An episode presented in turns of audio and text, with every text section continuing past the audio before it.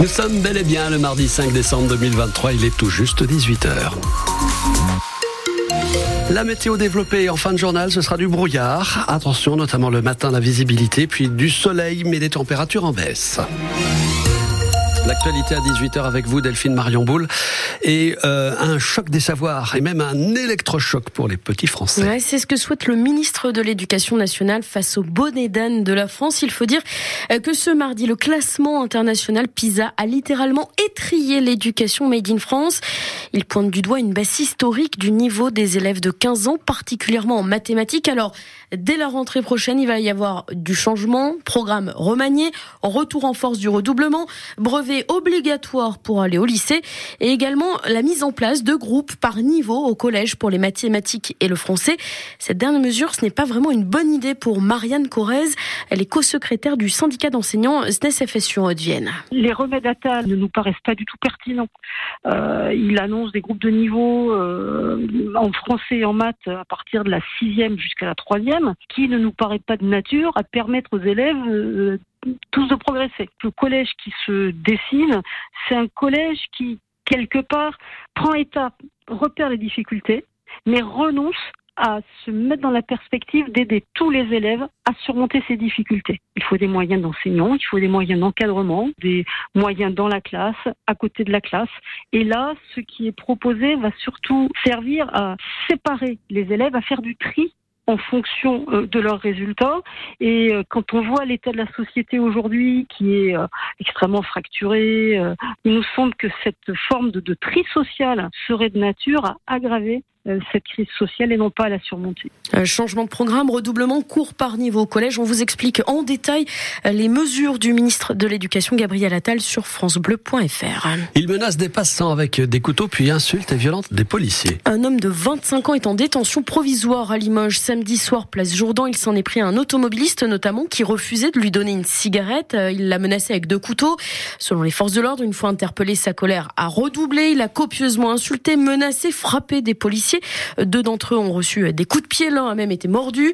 Et de tout cela, eh bien, l'homme ne garde aucun souvenir. C'est en tout cas ce qu'il a expliqué aux policiers.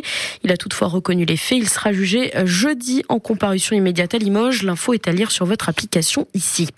Ce que nous avons fait, c'est de la monstruosité. Les mots de Monique Olivier, l'ex-femme du tueur en série Michel Fourniret. Elle est jugée depuis un peu plus d'une semaine maintenant hein, par la cour d'assises des Hauts-de-Seine. Ce mardi, les débats se sont concentrés sur son rôle. Elle a reconnu avoir servi d'appât à multiplier les excuses, les regrets. C'est impardonnable ce que nous avons fait, a ajouté Monique Olivier. Le verdict du procès est attendu le quinze décembre prochain.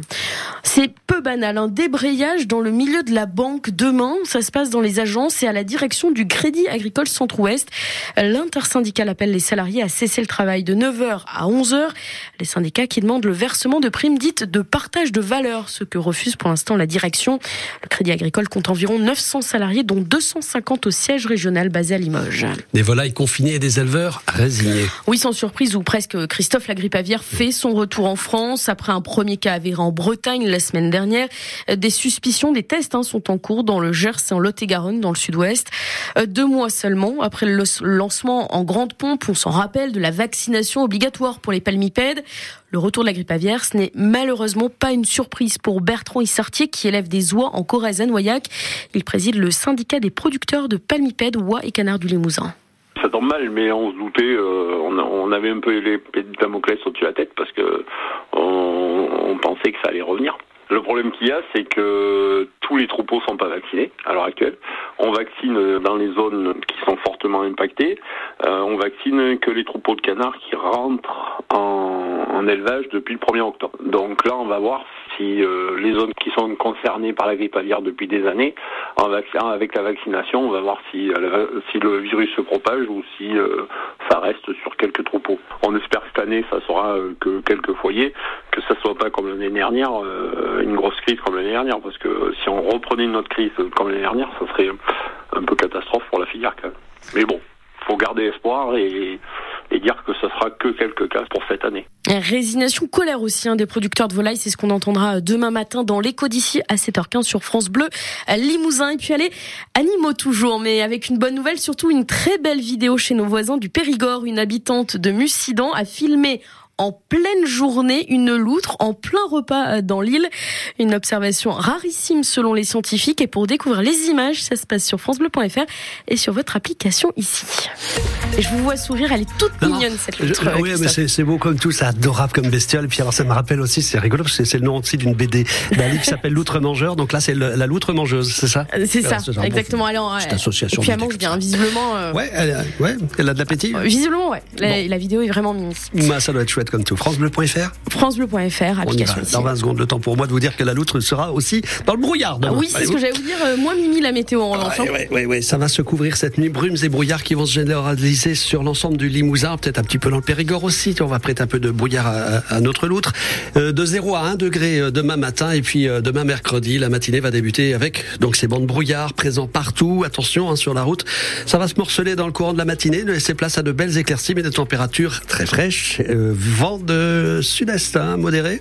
Donc quatre à six degrés pour les maximales. La météo cent pour cent locale avec la droguerie Limousine. Art culinaire, bricolage, produits d'entretien, quincaillerie. Retrouvez-nous rue François Chénieux à Limoges et sur comptoir tiret droguerie point f r.